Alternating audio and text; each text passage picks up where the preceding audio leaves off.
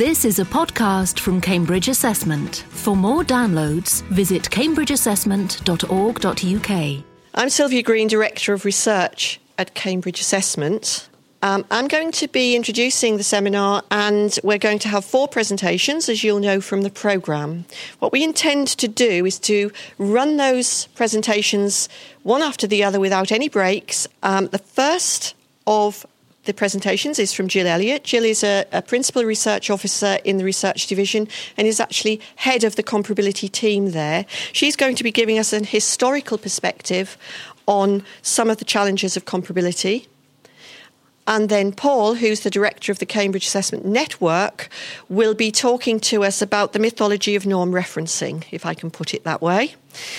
Tom Bramley then talks to us um, about the a number of research methods that we use. Tom is the assistant director in the research division and heads up the psychometrics and evaluation team.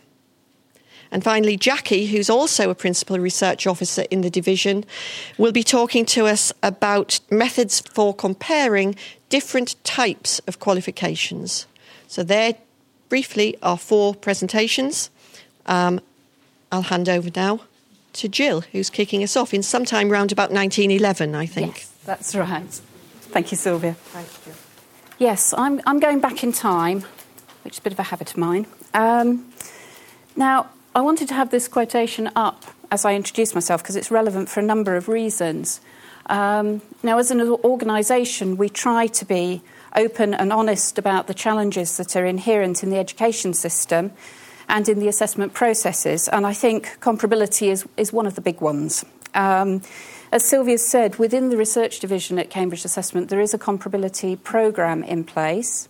Um, and the remit for that is to provide a kind of cohesive strategy on comparability, to carry out research of our own, and to try and bring together some of the research from both within our organisation and outside of it. And I think all the members of the team and other people who've worked on comparability over the years would, would absolutely concur with, with this quotation, but we didn't write it.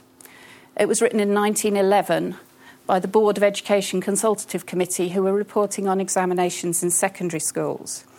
Um, so, what I wanted to do is just go back to this report and have a look at the problems that they had and, have, and see if they, we can kind of take any lessons from that.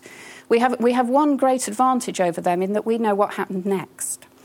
Um, so in 1911, comparability was a pressing issue. There were a large number of different bodies awarding qualifications, and they included not only the awarding bodies that we're familiar with and some that we're not, um, but also places like the College of Preceptors, the London Chamber of Commerce, the Four Inns of Court, and some that we're more familiar with now in other kind of senses the Royal Society of British Architects, the General Medical Council, and so on. Now, students were beginning to take those examinations um, run by those organisations in considerable numbers. And what, it, what had developed was a, what they called a system of equivalence, um, whereby an organisation would take the qualification offered by another organisation in lieu of their own. However, it wasn't a simple as one might hope. Um, and as they say, it was hampered by intricate and confusing restrictions. Now, there were no, they also mention a couple of other factors which were affecting things at the time. First of all, that you need, you need different preparation for different careers, so you have to offer students a choice. And they laboured long and hard over, over that thought. They also observed that you've got different students with different levels of attainment and you can't always give them exactly the same examination. But what happened in the end, and is described graphically, is that there were certain qualifications that more students were, try, were trying to take because they could be used in lieu of other ones. And what, what they've ended up finding is that while candidates can obtain, for example, their Oxford Senior Certificate by passing in five subjects, no one single set of five subjects is accepted by all the exempting bodies. A candidate would have to pass in 11 subjects arithmetic, English, maths, higher geometry, Latin, Greek, English, history, geography, French or German, chemistry or physics, and a portion of New Testament in Greek, they don't state which portion, to be sure that his certificate would be accepted by all the bodies who accept the Oxford Senior Certificate as qualifying a candidate for exemption from their matriculation or preliminary examination. If he only passed in the five subjects required by one particular body and then for any reason changed his plans, he might find his qualification quite useless to him, which is quite a sad state of affairs, really. Now, it was interesting that in 1911 they were very well aware of the problem of different purposes to which the results of qualifications are put. And they list six a test of the ability of the candidate for admission to practice a profession, to ascertain the relative intellectual position of candidates for scholarship purposes, competitive examinations used to recruit the public service, and there they're talking about the civil service and the Indian civil service examinations of pupils as tests of the efficiency of their teachers, and examinations used to diffuse a prescribed ideal of liberal culture, which essentially means a broad general education. Now, post 1911, post this report, the recommendations um, led to the incorporation of two examinations into a single system the school certificate, which they quote as, as being breadth without specialism, and the higher school certificate, which was less general and geared much more to the needs of students who were aiming for universities and certain professions. They did also consider a, a system whereby one examination might follow dual purpose. So, with certificate for general ability plus a sort of distinction level that you could use to move into um, university and professional level. Now, here is where we, we get the advantage of some hindsight because the system was um, reviewed in 1943 by Norwood, who immediately points to the problems that are emerging. So, so in 1911, they had the problem of multiple qualifications not being accepted um, easily. So they moved to the idea of a single system which could be put to many different purposes. Norwood in 1943 reports, and this is specifically reporting about the particular two purposes which were the general certification and the use for university and professional um, matriculation, whether there was any chance of these two purposes being achieved simultaneously without one obscuring the other is open to doubt. It's easy to be wise after the event, um, but the history of the examination has shown that the second purpose rapidly overshadowed the first. And furthermore, and I think this is the part that I find very interesting, the higher certificate began to present problems. The whole system had been set up on, uh, based upon the notion that those students wanting to use their certification to enter university and enter professions would be small and the links with the universities would be close. But because the, the new system was very attractive to students, partly because it was seen as, as much more equivalent, they could use things more widely, many more students wanted to make use of it. Because there were many more students making use of it, new courses were added which fitted less closely to the original conception of the system. So, as the system evolved, so the comparability issues evolved with it.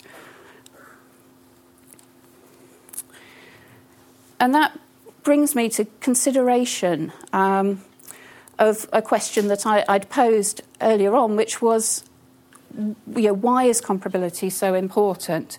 And three key things shake out of both the 1911 report and the Norwood Review.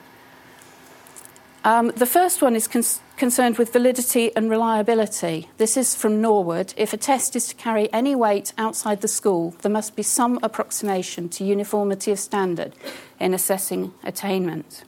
I think we'd agree with that today. The next one is about providing students with a meaningful choice. Now, in 1911, they discussed this and said it should be valid wherever in the country they may go. I think these days we would now say valid wherever internationally they may go. And the second quotation is actually from, from ourselves currently. Learners, education institutions, and businesses need to be assured of the value of the qualification. And the third crucial importance is to do with the social responsibility of the awarding bodies. Um, and again, this is from Norwood. The test and the verdict must be objective, conditions must be equal, there can be no prejudice and no favouritism.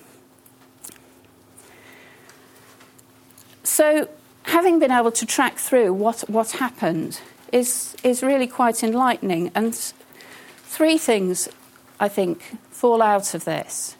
First of all, the thought that as qualifications evolve, so the underlying assumptions about those qualifications and about the system within which they are set change. That then affects the comparability issues. Estimations of comparability have to cope with, and this is, you know, sometimes dramatically, changing populations and evolving qualifications, which is kind of expanding on the first point. And lastly, the purposes to which a qualification is put has a crucial bearing upon its comparability. Um, so you can, you can talk about equivalence of particular attributes of a qualification, but not necessarily the whole thing all at once. And I'd like to illustrate that with an analogy. I'm afraid for those of you who, who come to many comparability talks, you're used to fruit analogies, and I'm not going to disappoint you. Um, I can present to you a situation where two thirds of an apple equals nine strawberries, one banana, and three chunks of watermelon. I can also present a situation where one apple equals 50 strawberries, one and a half bananas, and half a watermelon. Or we can have six apples, nine strawberries, six bananas, and half a watermelon. It all depends on the definition you're applying when you align these things together. So in the first line, they're aligned approximately on weight. The second on sugar content, and the third, which has fallen off the bottom, on vitamin C content. Now, it's possible that certainly in our fruit example, we could arrive at a solution which aligned on all those attributes simultaneously. I have a horrible feeling it would look something like that, and we would lose the essence of what made the individual fruit themselves, as it were. And I don't think we want to do that with qualifications. Whether or not we'd go to that extent um, remains to be seen. But, I mean, I really want to stress that it's the context in which we put the claims of comparability that is crucial. Now, the Qualifications Assurance Agency for Higher Education has bitten this bullet, and they say it cannot be assumed that students graduating with the same classified degree from different institutions having studied different subjects will have achieved similar academic standards. It cannot be assumed that those graduating with the same degree from a particular institution having studied different subjects will have achieved similar standards.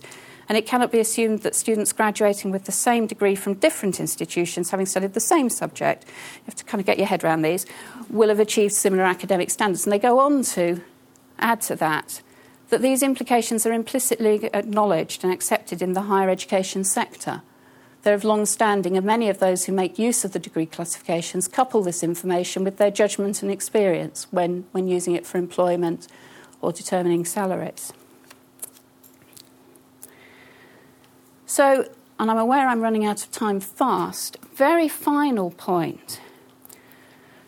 Looking back at them, this is from the 1911 report. I just wanted to look back and say I think we have moved a long way in 100 years. They say there that there are at the present moment a large number of external examinations in secondary schools, the certificates of which cannot be said to always be accepted as valid equivalents. And today I think there are few qualifications which are not accepted as valid equivalents where they're thought to be so. And those that do exist are well known and the reasoning behind them is understood. However, I do think we've still got a long road ahead.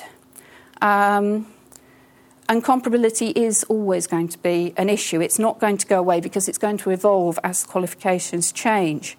Um, and the other thing to, to bear in mind that, that I felt having read these reports is remember that in 1911 they were struggling with the notion of comparability across multiple examinations they, they changed to a system which was more, more to do with a, a single or a couple of examinations with multiple purposes.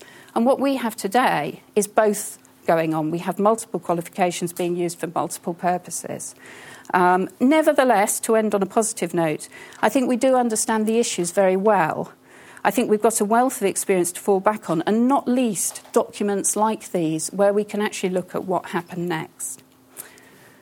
And I'm going to draw to a close there. There are some references which hopefully have come out on your um, slides. Those reports are well worth going back to have a look at. And I'm going to hand over to Paul, who's going to be talking about the myth of norm referencing. Okay. Everyone knows that A level pass rates have been rising for years. Um, and many people know that that hasn't always been the case. In fact, back in the 1960s and 1970s and early 1980s as well, there was remarkable stability in the pass rate. Why was that? Was it simply that the attainment of students was basically the same during the 1960s, 1970s, and early 1980s? Not at all. Uh, it was essentially because the examination boards held the pass rates constant. The pass rate at A level wasn't allowed to fluctuate. Back in the olden days, we were, we were operating a process of norm referencing, and during the mid 80s, we transferred to a process of criterion referencing. That's how the story goes, anyway. But the point of my presentation today is to say it isn't quite as straightforward as that. So, what I'm going to do today is to essentially add a minor footnote to the history of examining in England uh, by saying that our examinations were never actually norm referenced and they weren't actually criterion referenced either. But I need to begin by clarifying my terms a bit. So, I'll do so with three definitions that I'll put before you. The first of these is norm referencing, which essentially involves ranking students in terms of their overall level of attainment, and then awarding grade A to the top 10%, grade B to the top 15%, and so on. Second, I've got criterion referencing, which means identifying exactly what students can do in the subject domain, and in fact, identifying exactly what they can do in each of the discrete elements of that subdomain.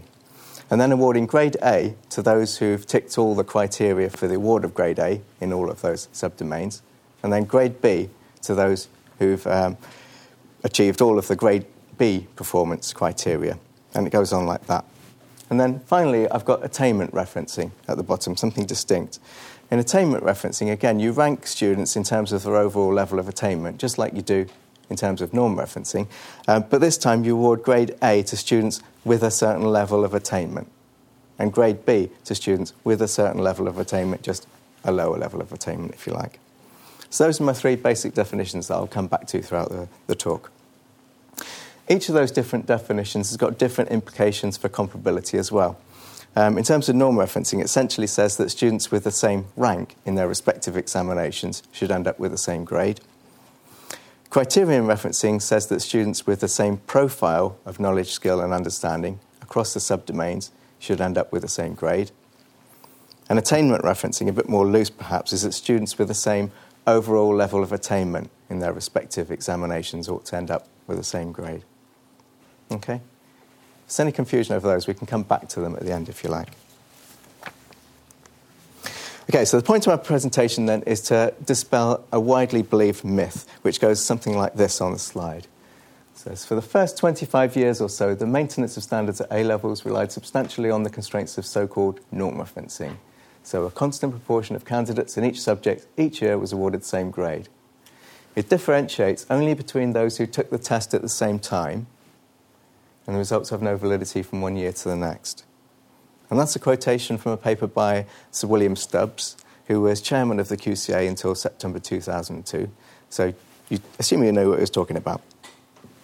So back in the bad old days, the story goes, uh, we used to define the A-level standard in terms of norm referencing, which, we essentially, which essentially meant that we awarded the same profile of grades across subjects, across boards, and across years. So norm referencing is blind to the quality of performance observed in scripts, which is why Sir Will Stubbs said that uh, essentially trends over time are invalid under norm referencing.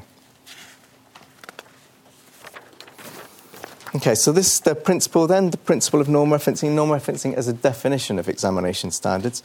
And to apply the standard for any examination, all you have to do, it's very easy, you just apply the same pass rate.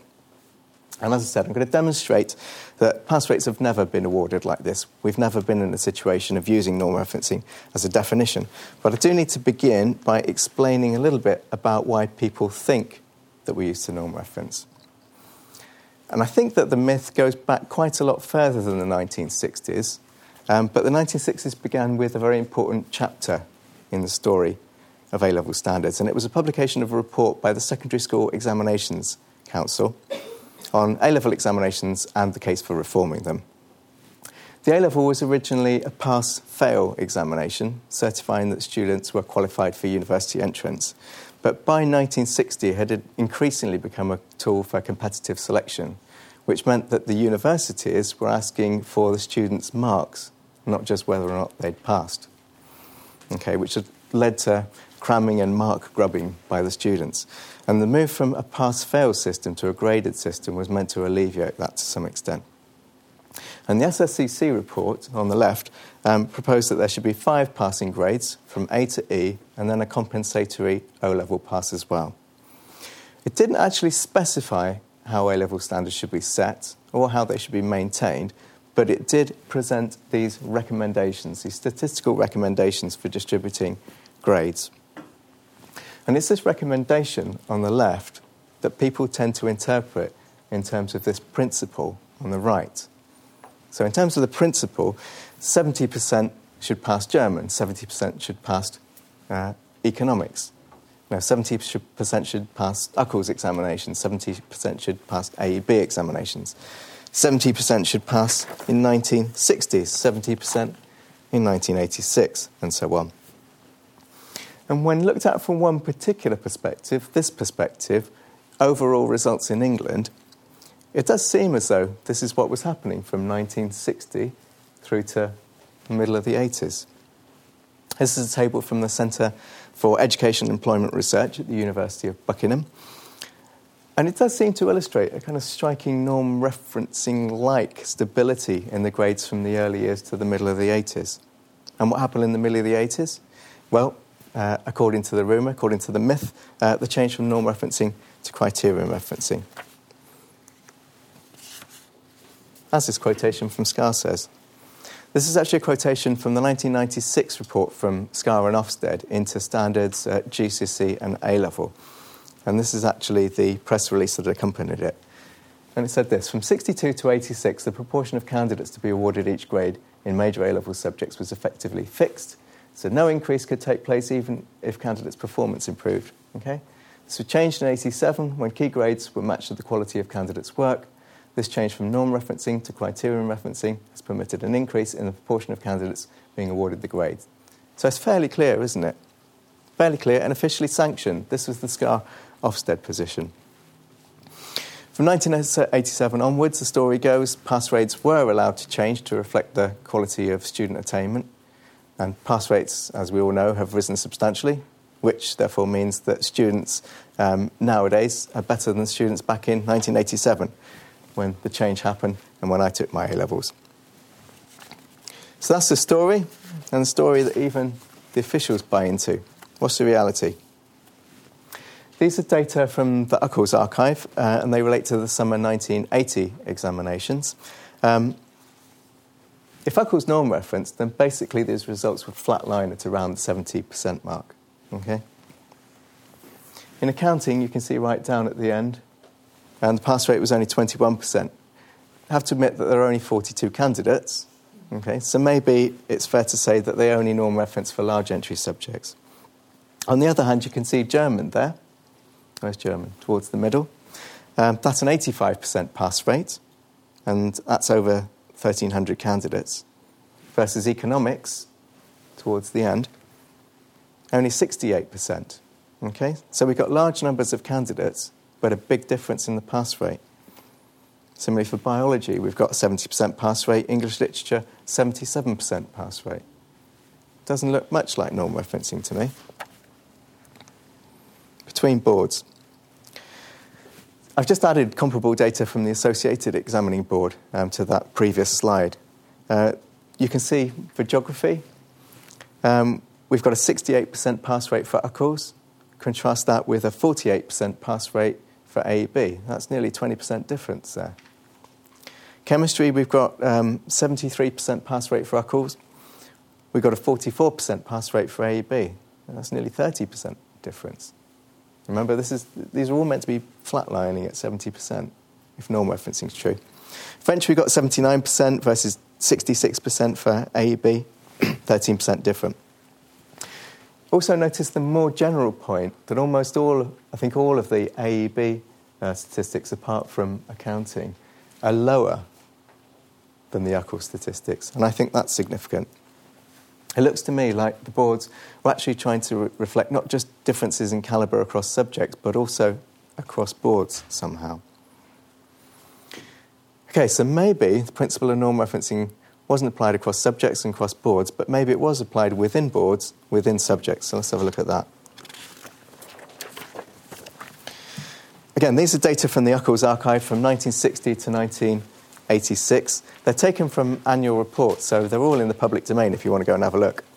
All I did was uh, to pick four subjects fairly randomly and then go and track their pass rates over time through those annual reports. This is syllabus level data, which is the, the level at which awarding decisions are actually made. So if you're going to see norm referencing anyway, you ought really to be seeing it in these results. The entry sizes are all fairly large. Um, Latin had the smallest entry size of all in 1986 with 246 candidates, um, but most of them are much higher than that. They're in the thousands. So, while standards were supposedly being norm referenced, uh, we've got a jump in French from 77% to 81% in just the one year. That's 77 to 78. We've got biology jumping from 70 to 76% in one year, 85 to 86. We've got Latin falling from 84% to 72% in just two years, which is 70 to 72. Again, remember, this is, these, these are all meant to be flat lines.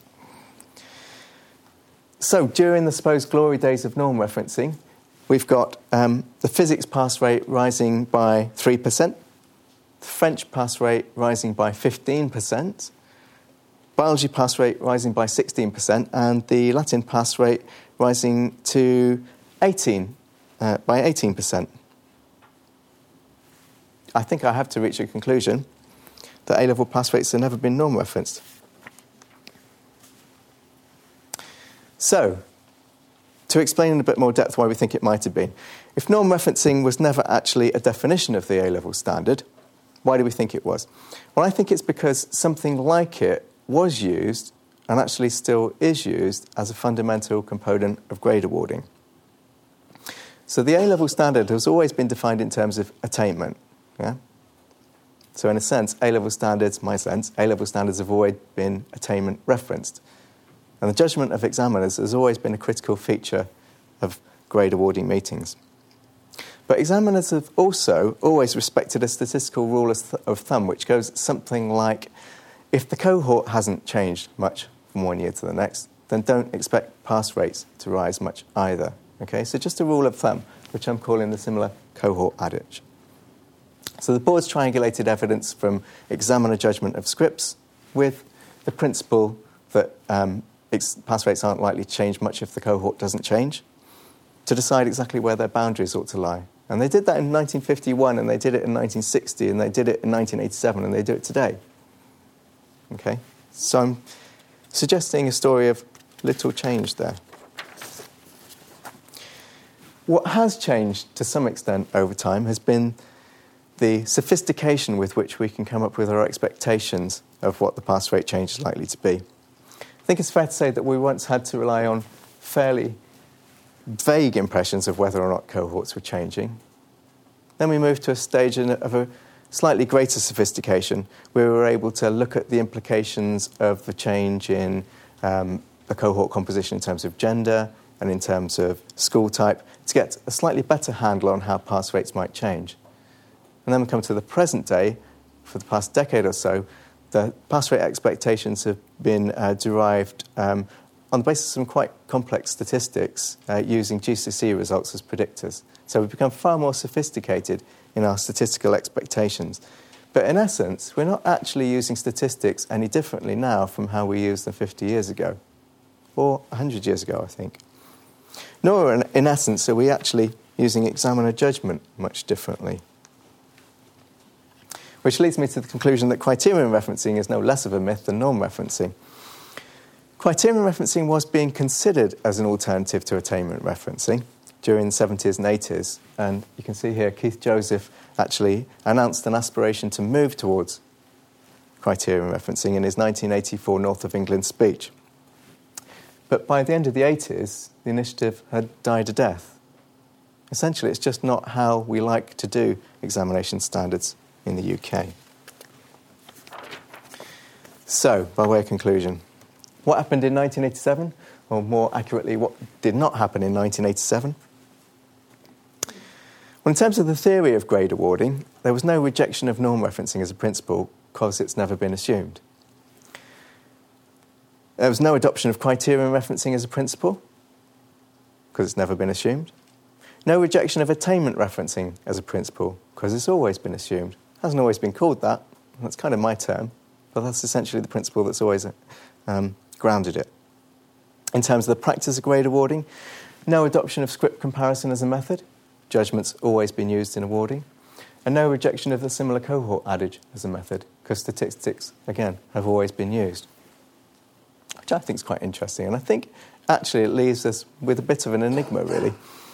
Because if the definition of the A level standard hasn't actually changed substantially over the history of the A level examination, and if the examining boards have continued to respect both the similar cohort adage and examiner judgment, then trends in pass rates from the 1960s to the present day are even more confusing to understand. Because not only do we have to understand the rise in pass rates from 1987 onwards, but we also have to have an explanation for why pass rates remained flat until that point. Unfortunately, for reasons of timing, I can't explore that enigma any further here. I'll just have to leave it hanging, but maybe it's something that we can return to later. Thanks. I'm going to hand over now to Tom. Thanks, Paul. Um, my talk is going to be about how we've approached the problem of developing methods to address comparability issues. And um, I'm going to have to start by talking about definitions a bit. I mean, sometimes it's a bit uh, tedious to get bogged down in definitions, but unless we can define comparability, um, we won't know what we're actually investigating. And I've got a, a, quote here from a psychometrician called Louis Guttman, an American psychometrician, saying definitions are, of course, arbitrary. Basically, all that is formally required of a definition is that it be clear, that it enable reliable use of the concept concerned. A more informal heuristic desideratum is that it actually influence theorists and researchers to progress in their work. well, have theorists and researchers progressed in their work? A few years ago, um, Paul himself um, and others edited a book produced by QCA talking about the state of play, really, in um, investigating comparability. And one of the chapters in that book by Jo-Anne Baird was called Alternative Conceptions of Comparability. And in that chapter, she discussed at least six different definitions or conceptions of what comparability was, with names like cohort referencing, as Paul said, criterion referencing, weak criterion referencing, catch all definitions, conferred power definitions. So I think lots of researchers have been making progress in their own work, but their work is not always connected very well with other researchers' work because they've been using different definitions. And I think to a certain extent that's inevitable because um, comparability is such a, a difficult concept. But since, since, that book, there have been two insights that I think have been particularly helpful. First one um, from Paul on the importance of separating the definition of comparability from the method of investigating it. Previously, I think these two had often become sort of blurred together, as in this is what comparability is because this is how we investigate it. Um, and a second contribution from um, Rob Coe at the CEM Centre in Durham. Um, perhaps rather than focusing too much on um, standards, um, quite an emotive word, try to understand what it means for two examinations to be compared. So, taking a step back from that, I'm going to think about what is a comparison. So, the elements of a comparison, the ingredients, if you like, um, are one or more judges, who are the people doing the comparing, and they compare one or more objects, which are the things being compared, with respect to a single attribute, and this is the thing that's the basis for the comparison. Um, note it's a single attribute. To compare with two attributes would effectively involve two comparisons. Um, and the result of this comparison is an ordering of the objects, um, with or without ties. You could say they're the same, or but usually one has more of the attribute than the other. Unless, of course, the comparison makes no sense. Uh, an extreme example would be which is heavier, um, green or Tuesday. Um, the, the category error means the comparison makes no sense. So, to give a little example, and some people have, have, seen, have seen this before, um, if we have our judge as William Shakespeare and our objects thee and a summer's day, um, in his sonnet, Shall I compare thee to a summer's day? Thou art more lovely and more temperate. So we have two attributes here, two comparisons, one based on loveliness and one based on temperance. And um, thee seemed to win them both. And um, in, in, fact, I, I, found out on uh, Wikipedia that scholars think that thee was actually uh, a young man rather than a woman, which shows, uh, shows what I know about English literature. So, if the things we're comparing are two examinations, what attributes could we compare them on? Um, for example, we could compare them on the percentage achieving a given grade, basically raw pass rates. We could look at um, two examinations that have been taken by a group of common people, as in a group of people have taken both, and look at how their grades compared on each examination. We could look at the expected grade obtained by comparable candidates. Of course, this moves the problem of comparability back one step, and Paul was explaining in his last presentation that um, we could do that by looking at prior attainment. Um, a different um, thing we could look at would be the breadth or the depth of the syllabus um, that candidates studied before they take the examination. Or we could try to work out what the demand of the assessment was. Or we could look at the quality of work produced by examinees awarded the same grade. Conceptual and pragmatic considerations will affect which choice of um, attribute we want to look at. For example, if we want to look at the quality of work, um, we might not think it worthwhile to look at two completely different subjects. Um, in the 1970s, Bob Wood was saying it was a, a lunatic idea to imagine French and chemistry examiners sitting down at the same table to discuss standards. So, the ones that we've tended to have focused on in our recent work have been the demand of an assessment, which was defined by Pollitt et al. in the, in the, in the QCA book that I, I showed earlier. And they distinguished between demands of a task or question um, the difficulty of a question, which is a statistical measure, basically how many people got it right, and the overall demand of an assessment, which is some kind of aggregate of the individual task or question demands. And then once you've defined demand, you have to try to um, produce some kind of in- index of it. And um, one index that we've used over the years has been something called the CRAS scale, a questionnaire that um, classifies questions according to the amount of complexity the resources that they require, the level of abstractness in the question, and the strategy that the um, candidate needs to use to solve it. And that's essentially a qualitative tool, really, for comparing questions on the basis of demand. Of course, we, if, if, our ultimate interest is in comparing grades, we need to take note of this point that's been made many times. This was one actual quote I found. The most demanding papers can yield the most easily obtainable grades if grade boundaries are set low enough. So demand has to be factored into where the grade boundaries are set if you're looking at um, grade outcomes. If you're looking at the quality of an examinee's work, as we have done in quite a lot of our work, um, how do we define quality?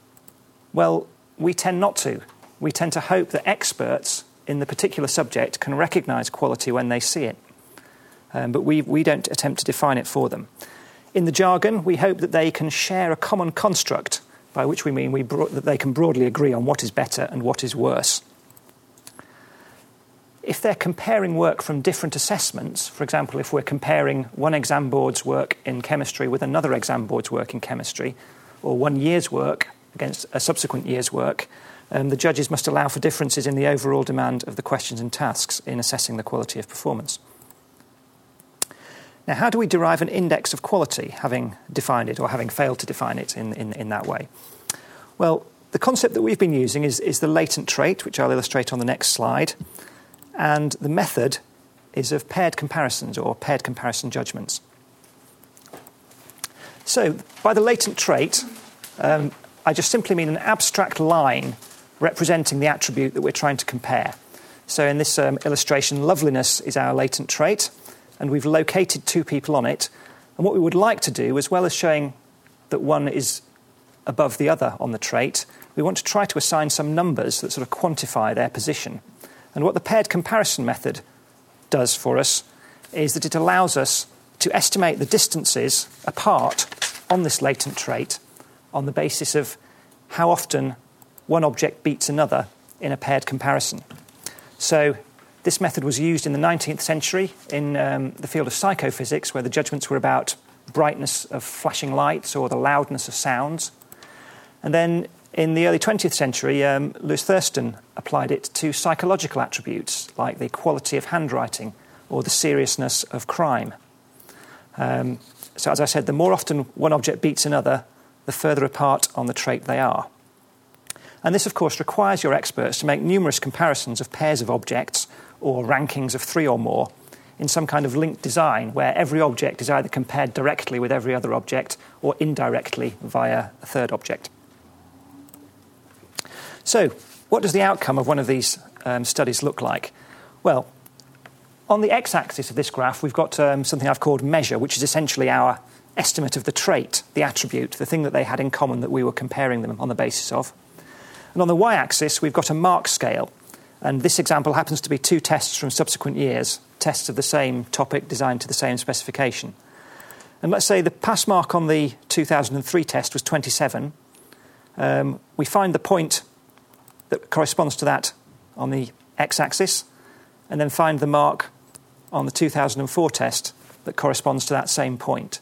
So the x axis represents the perceived quality, and the y axis, via these regression lines, identifies pairs of marks that are comparable in terms of this attribute of perceived quality.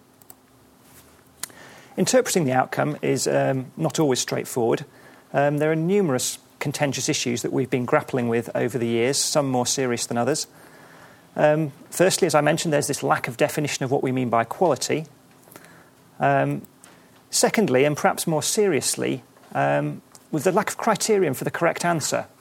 In a sense, this method defines what the correct answer is because we can't then say, yes, this was the result of this study, but in fact it produced the wrong answer unless we have some independent means of saying what the right answer was, which would presumably require a different definition of comparability. Often the attributes that we're wanting them to make judgments on um, are very complex, made up of many micro attributes. For example, uh, um, any examination performance might involve you know, writing skills, calculation skills, argumentation skills, and the, um, the judges will have to weight um, their opinions about what people have done. Um, and we might wonder whether they're weighting them in a valid way. Are they giving too much weight to things they shouldn't, or, or less weight to things that they should um, attend to? Um, and as I mentioned earlier, the judges have to allow for overall demand when they're comparing different assessments. It seems implausible to somebody who isn't an expert in a subject like me that um, it will be very easy to do that. But then perhaps you know, the experience of these people, who are normally people who have taught and examined the subjects in question, perhaps does allow them to make those kind of allowances. And finally, how dissimilar can the assessments be before the comparison makes no sense? Um, we've been, again, wrestling with that quite a lot recently, because um, some A levels, for example, have um, a modular structure that might involve a, a, coursework element or other components, and that might be compared, say, with a, in previous times, a linear examination where everything was done at the end of the course. And how, how can you make those, those overall comparisons? Right. That concludes my presentation, so I shall now hand over to to Jackie.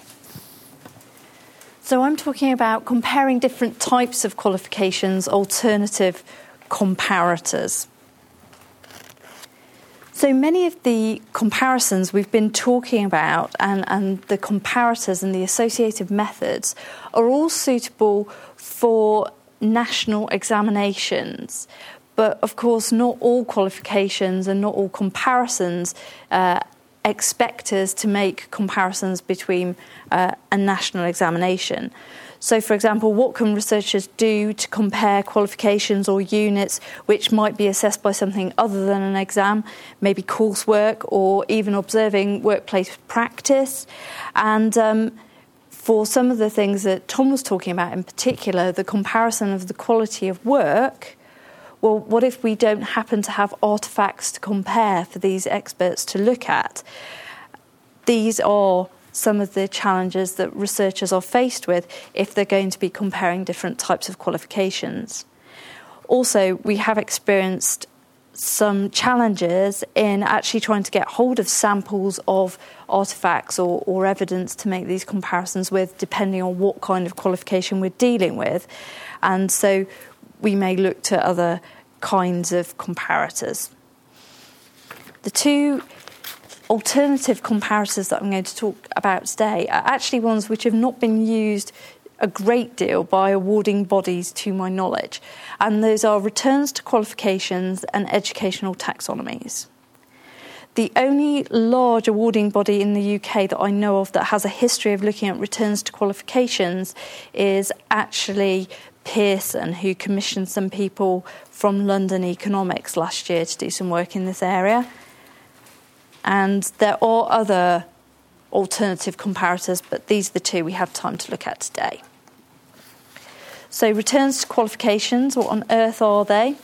They are a statistical measure from economics. So, this is going to be an interesting presentation because I'm neither an economist nor a statistician.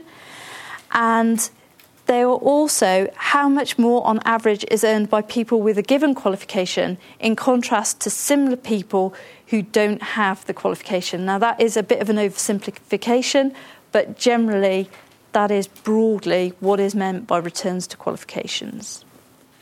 Researchers interpret these returns to qualifications in, in a variety of ways.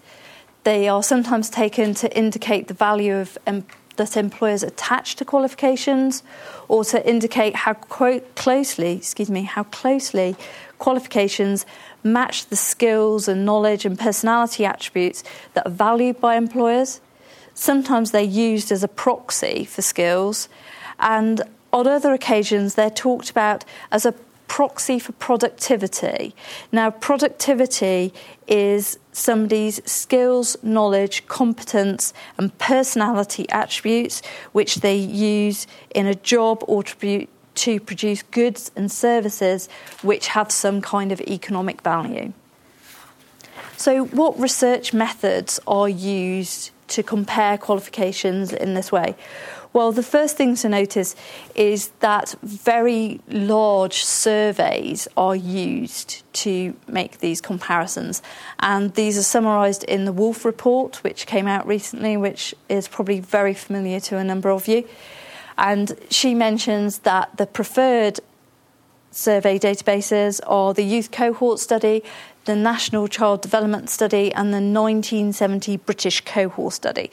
Just to illustrate the size of these databases and what's going on with them, I had a quick look at the British Cohort Study, uh, which is on the Economic and Social Database Service website. It has over 8,000 respondents in it. It has over, sorry, it has nearly 3,000 variables and these variables include things like accommodation, employment, health, education, and qualifications, and over 1,400 variables are about education and qualifications. So these are pretty strong research tools. So I'm going to do a quick run through some results of these studies, some selected results. You can't see any patterns from these, but just some selected results to give you an idea of what I'm talking about. So Dalton et al. found that there were significant positive returns to apprenticeships and degrees for men and to degrees and NVQ level 2 or more for women. These are our friends Conlon and Patrignani, who are from London Economics, and they tell us that individuals in possession of RSA level 2, City and Guilds level 2, and BTEC level 2 qualifications achieved 38.4%, 15.6%, and 13.1% earnings premiums, and only those in possession of NVQ level 2s struggle to get any return to their qualifications. Also, from their work, they say individuals in possession of BTEC level 2 qualifications and 5 good GCSEs receive a 5.9% earnings premium compared to being in possession of 5 or more GCSEs only. So, what's the strengths of these this type of research that's going on? Well, some strengths include those longitudinal data sets that I was talking about earlier, which, which are big and, and important research tools. One of the advantages that Wolf talks about of these big data sets is that they don't expect people to remember their examination results over a long period of time. And some of the American literature says that people aren't very good at reporting their exam results, you know, at telling you what grades and so on they got. One of the other things that is important with this, this kind of work is that the analysts who are doing the statistics can actually control for the effects of variables. So, what do I mean by that? Controlling for variable means for a variable means identifying the variable's effect by holding all other variables constant. And once the controlled variable's effect is identified, the effect of the qualifications on the returns can be measured more accurately. So it's really about trying to make sure you've got a good measure of what the, the effect of the qualification is. So, an example is that Dearden found returns to qualifications were more similar between academic and vocational qualifications when they actually controlled for the amount of time that was spent getting a qualification. Um, so, for example, it actually usually takes a longer amount of time to get an academic qualification than a vocational one, and that's why it's important to take that out statistically from your analysis so that it doesn't affect those figures about returns to qualifications. Another strength is that you don't necessarily have to have things in the same subject or occupation to make a comparison using these returns to qualifications because arguably arguably the wage that you're working on is somewhat independent of the qualification system. Some other strengths are that you can actually compare qualifications in a number of different ways, which aren't necessarily tappable by some of the other methods that exist. So that's not true of everything in this list, but a good number of them. So, one thing that you can compare is the type of qualification, which was done by Dalton and Dearden. And somebody called Sianesi actually sums up a great deal of this literature by saying that academic qualifications generally get higher rewards or, or higher returns to qualifications. If you can also compare different levels of qualifications, so Dalton et al. worked in that area. So, for example, you can compare NVQ level two with a degree. Another area which has been done by other methods, but can be done this way as well, is compare between awarding bodies. And this is the work that was funded by Pearson, that was actually done by London Economics. And they compared between different awarding bodies by comparing BTEC, which is Edexcel, versus City and Guilds versus some RSA qualifications. Another area that I don't think we do so much of the, as the awarding bodies is to compare occupations. And McIntosh and Garrett did this. One of the things they talk about is we find that in particular occupations, such as skilled manual occupations and personal services, and in particular industries, such as public administration, education, and health, the estimated returns to NVQ2 qualifications are positive and statistically significant. One of the things that I think is particularly interesting about this area is the comparisons that are made over time, because SILES managed to compare over time between 1985 to 2003. And McIntosh managed to look at between 1996 and 2001. And um, quite often in other studies, you might just look at from one year to another. And finally, comparing progression routes was something that was done by Robinson. And I don't know how many of you are familiar with ordinary national diplomas and higher national diplomas, which is the HND and the OND. But having an HND or an HNC rather than an OND or an ONC is more than an extra 11 percentage points compared with the 16% point gain in earnings when a man with two A levels attains a first degree. So here we're comparing the progression route through vocational versus academic. So, in summary, by aggregating qualifications together within these big databases, we can calculate returns to qualifications to different groups of things which may not otherwise have been compared using other methods. There are also some weaknesses as well. These qualifications don't necessarily cause these returns. So, one area where this can be a bit dangerous is that some people are concerned about this repeated finding of level one and level two NVQ qualifications having either a zero or a negative return to the qualification. And some people have actually used that to argue that these qualifications are valueless or worthless. However, there is also research that explains that if you have one of these qualifications, you are more likely to be employed or be employable later on than if you don't have one. So, obviously, they are not exactly valueless. One of the other limitations is that although these are big survey databases, there are some things that they don't include, and so you can't include those in your analyses, and that is a limitation. Another problem is something a bit like what Tom was talking about, where everything gets collapsed onto one scale. So, knowledge, skills, and competence are sometimes treated as unidimensional when they aren't necessarily.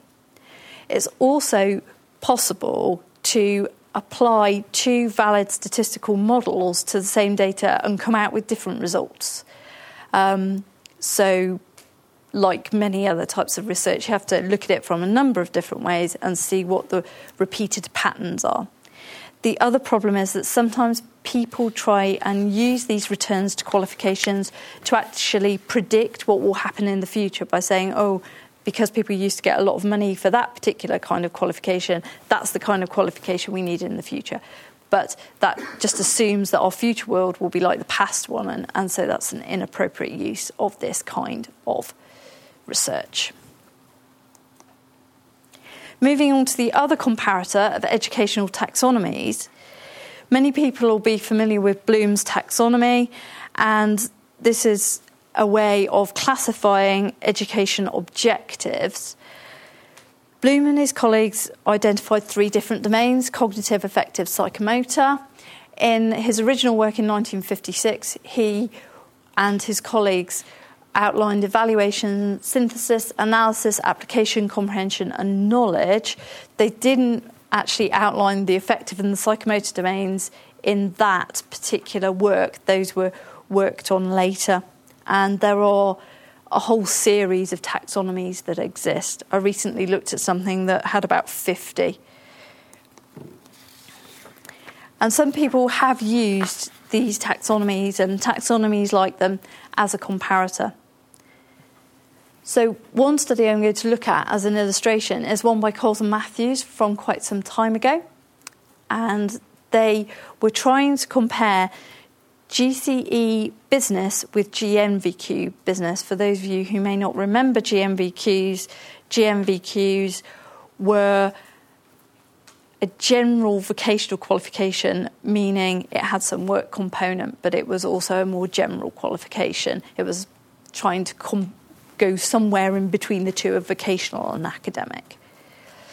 So, to make this comparison, Coles and Matthews took Bloom's taxonomy and two other taxonomies. The reason that they took the additional taxonomies, in addition to Bloom's cognitive taxonomy, was that they didn't want to just use a cognitive comparator. They also wanted to have other things in there, and these other two taxonomies do cover some other areas. And Coles and Matthews created this new taxonomy of content of the syllabus to cover breadth and depth, and also skills, which they listed as factual recall, understanding and, and explanation, planning, investigation, analysis and evaluation, transferability, which they talk about as being adaptable and versatile, and the application of skills. In their study, they had three GCE experienced examiners, so A level people, and three GNVQ external verifiers to make judgments, and all these people were provided with a syllabus or specification. They were called both at the time, interestingly, and they were also provided with guidance to centres and some recording sheets. And what the expert did was they gave a rating of low, medium, or high to each criterion for the GCE and the GNVQ materials. And just to recap, the criterion were the breadth, the depth, the factual recall, and so on. To analyse the data, they took low as a score of one, medium as a score of two, and high as a score of three. And the score for each criterion was totalled for each qualification and expressed as a percentage of the two qualifications combined. Now, this slide shows a mock up of two fictitious qualifications with some fictitious data making a comparison.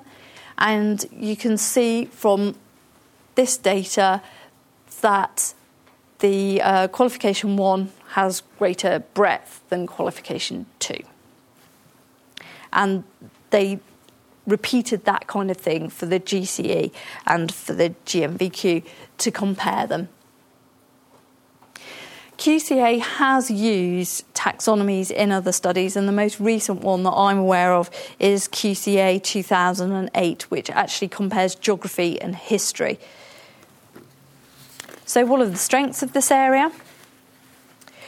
Well, work from Angoff studies suggests that examiners are not that good at determining demand and um, they're not that good at what, knowing what is more and less demanding. So, one of the advantages of, of these studies is that they are given a description of what is more and less demanding, and these taxonomies, if you choose the right ones, are based on research evidence. So, that's one advantage. Another advantage is that the expert judgment used in these studies does draw from a community of practice that's related to the qualifications and often related to the actual enacted uh, qualification, not just what's written down in documents. And this is probably quite important at the moment, given Alison Wolf's report, which is um, not very happy about just comparing documents for purposes of comparability. Some weaknesses of this area are include that you need to choose your taxonomies carefully so that you don't avoid, so that you uh, don't become biased in what you're doing. So that goes back to what we were saying about Coles Matthews. And also, although this is not document based research entirely, you're not going right back into centres and the everyday work in schools and colleges to do this research. It, it's not replacing observations or multiple assessment judgments. In conclusion, both of these comparators I've talked about and their associated methods do have strengths and weaknesses, and they do provide us with some comparability evidence. But whatever you're doing in terms of research and comparability, the strongest evidence is when there is a clear pattern in results of several studies using different established research methods. Thank you very much. I'm sure we'd all like to say thank you to our four presenters. Thank you very much.